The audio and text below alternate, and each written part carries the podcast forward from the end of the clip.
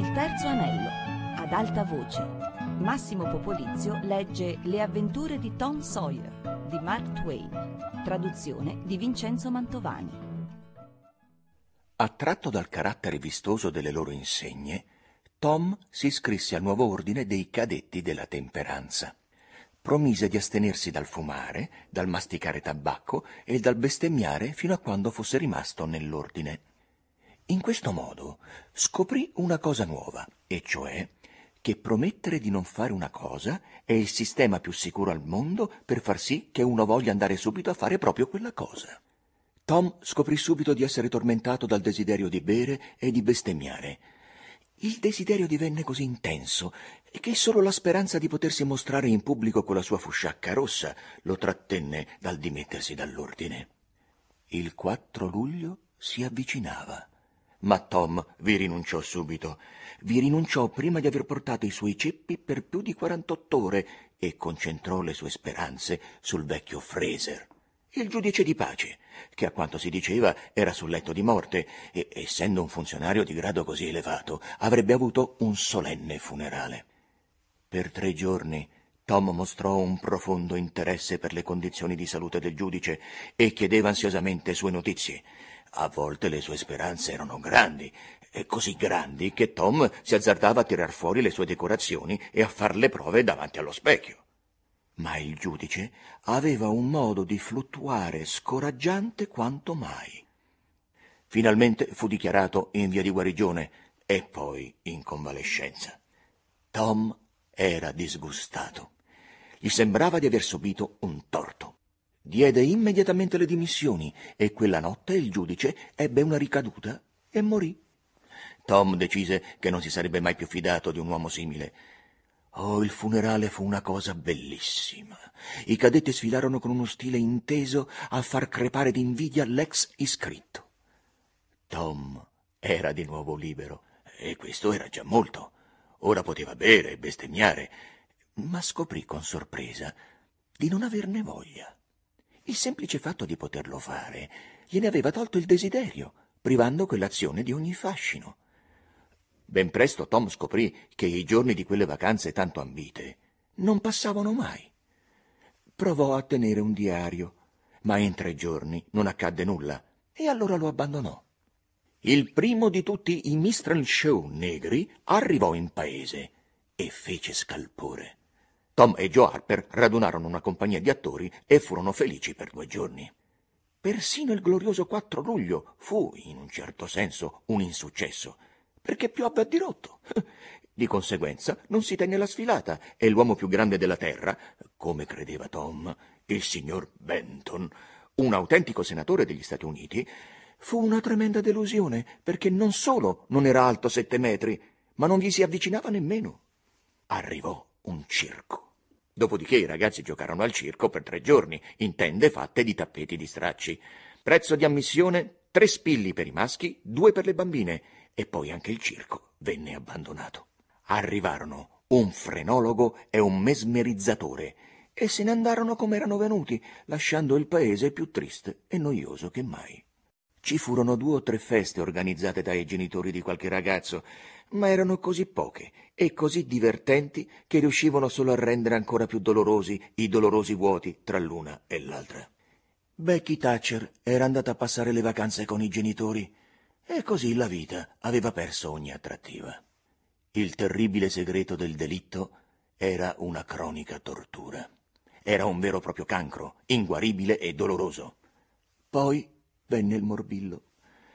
Per due lunghe settimane Tom giacque prigioniero, sordo al mondo e a ciò che vi accadeva. Stava malissimo, non gli importava di nulla. E quando alla fine si rimise in piedi e si diresse fiaccamente verso il centro del paese, ogni essere vivente, grande o piccolo, aveva subito un ingrato cambiamento. C'era stato un revival e tutti avevano scoperto la religione, non soltanto gli adulti, ma anche i ragazzi e le bambine. Tom andò in giro, sperando nell'impossibile, sperando cioè di vedere almeno il muso di un santo peccatore, ma non ebbe che delusioni. Trovò Joe Harper che studiava il testamento e gli voltò tristamente le spalle per non vedere quello spettacolo penoso. Cercò Ben Rogers e lo sorprese a visitare i poveri con una borsa di opuscoli religiosi. Scovò Jim Hollins, che richiamò la sua attenzione sul prezioso avvertimento che il Signore gli aveva dato mandandogli il morbillo. Ogni ragazzo che incontrava aggiungeva un'altra tonnellata al peso della sua depressione.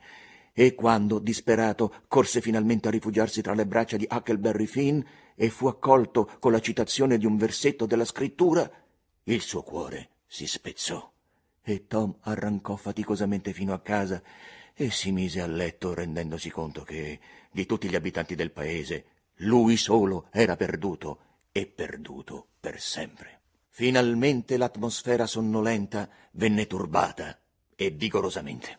In tribunale cominciò il processo per l'omicidio del cimitero. Diventò subito il principale argomento di tutte le chiacchiere del villaggio Tom non riusciva a staccarsene un istante. Ogni accenno al delitto gli faceva balzare il cuore in gola, perché la sua coscienza sporca e i suoi timori riuscivano quasi a persuaderlo che quelle osservazioni venivano fatte a portata del suo udito per metterlo alla prova. Non vedeva come qualcuno potesse sospettarlo di sapere qualcosa del delitto, e tuttavia non riusciva a stare tranquillo in mezzo a quel turbine di pettegolezzi. Continuava a sudar freddo ogni volta che ne sentiva parlare. Un giorno portò Huck in un posto fuori mano per fare quattro chiacchiere con lui. Eh, sarebbe stato un sollievo sciogliere la lingua per un po', spartire il fardello delle sue angosce con un altro sofferente come lui. Inoltre voleva assicurarsi che Huck avesse tenuto il becco chiuso. Huck, ne hai mai parlato con nessuno? Di che? Eh, lo sai. Ah, certo che non ne ho parlato. Eh, neanche una parola, neanche mezza. Dio mi è testimone. Perché me lo domandi? Beh, avevo paura. Ma scusa, Tom Sawyer, tu non vivresti due giorni se questa cosa saltasse fuori, e lo sai. Tom si sentiva più tranquillo e dopo una pausa, Huck disse, nessuno potrebbe costringerti a parlare, eh? Costringermi a parlare? Beh, se volessi che quel demonio di un meticcio mi annegasse come un gatto, potrebbero costringermi a parlare, e non c'è altro modo. Beh, allora tutto è a posto. Credo che siamo al sicuro, fino a quando terremo il becco chiuso. Ma giuriamo di nuovo, in ogni caso. È più sicuro? D'accordo. E così tornarono a giurare con sinistra solennità. E cosa hai sentito dire, Huck? Non parlano d'altro. Cosa ho sentito? Beh, Muff Potter. Eh, Muff Potter. È sempre Muff Potter. Ho una tale fifa che vorrei poter andare a nascondermi in qualche posto. Sono le stesse cose che dicono in casa mia e, e secondo me è spacciato. Qualche volta non ti dispiace per lui? Eh, sì, quasi sempre. È un buono a nulla, ma non ha mai fatto male a una mosca.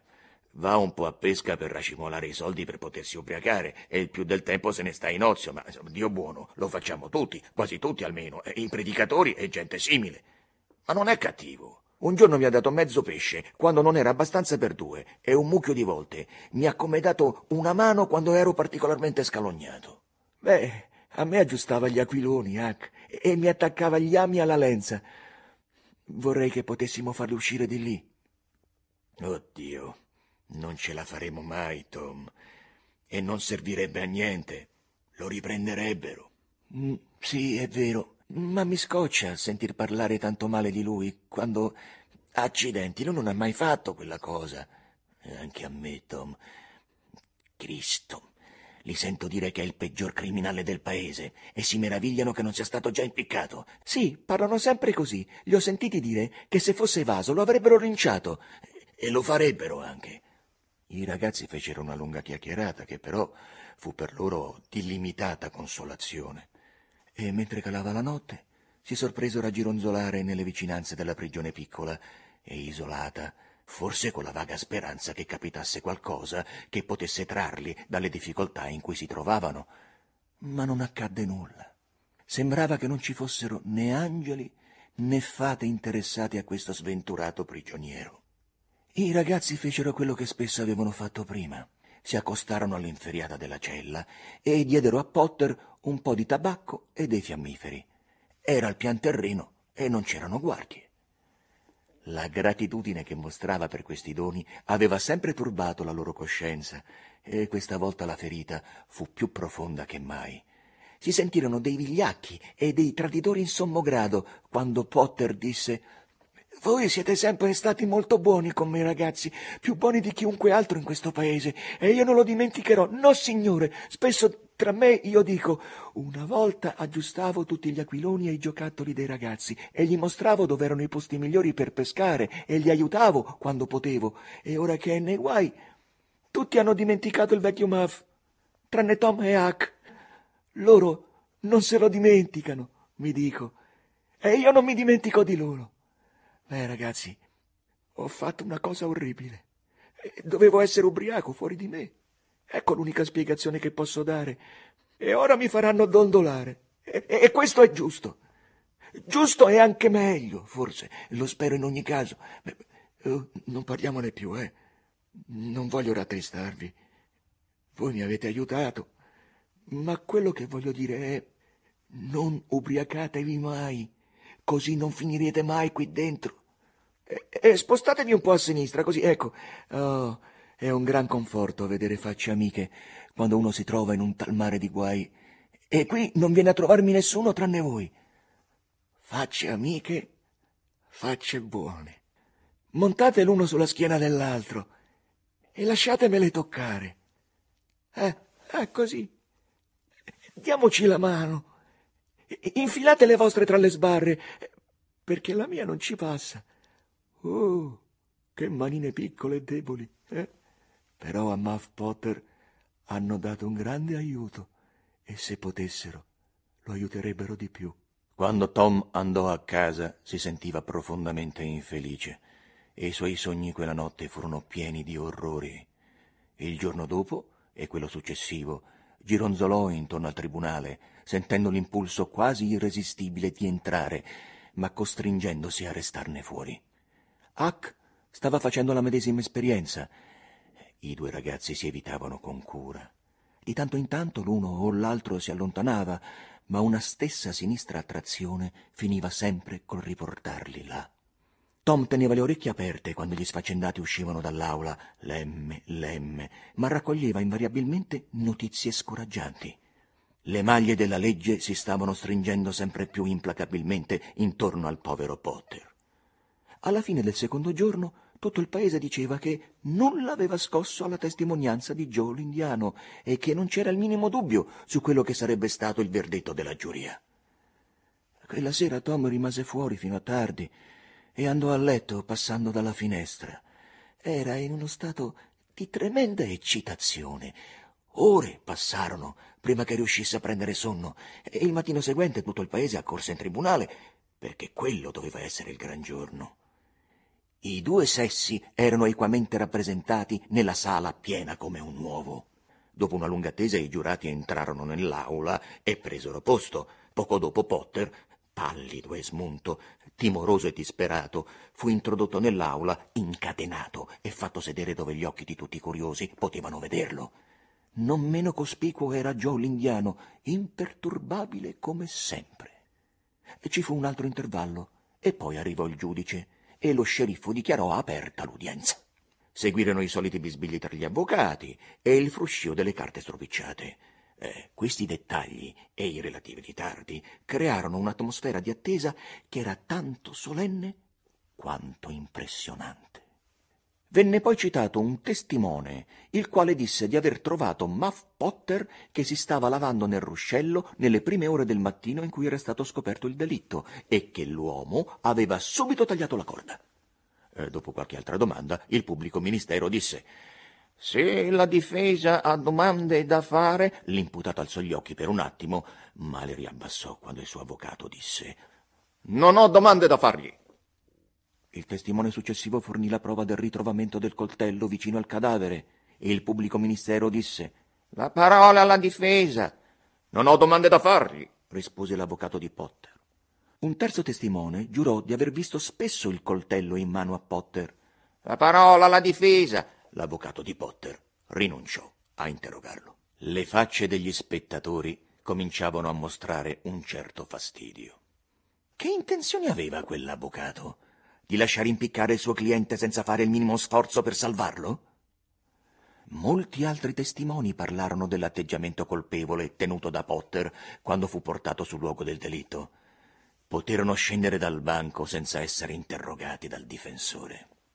Ogni dettaglio delle circostanze compromettenti emerse al cimitero quel mattino che tutti i presenti ricordavano così bene fu rievocato da testimoni attendibili, ma nessuno di essi venne interrogato dall'avvocato di Potter. Il pubblico non nascose la sua perplessità espresse la sua insoddisfazione con alcuni mormorii e si attirò un rabbuffo del giudice.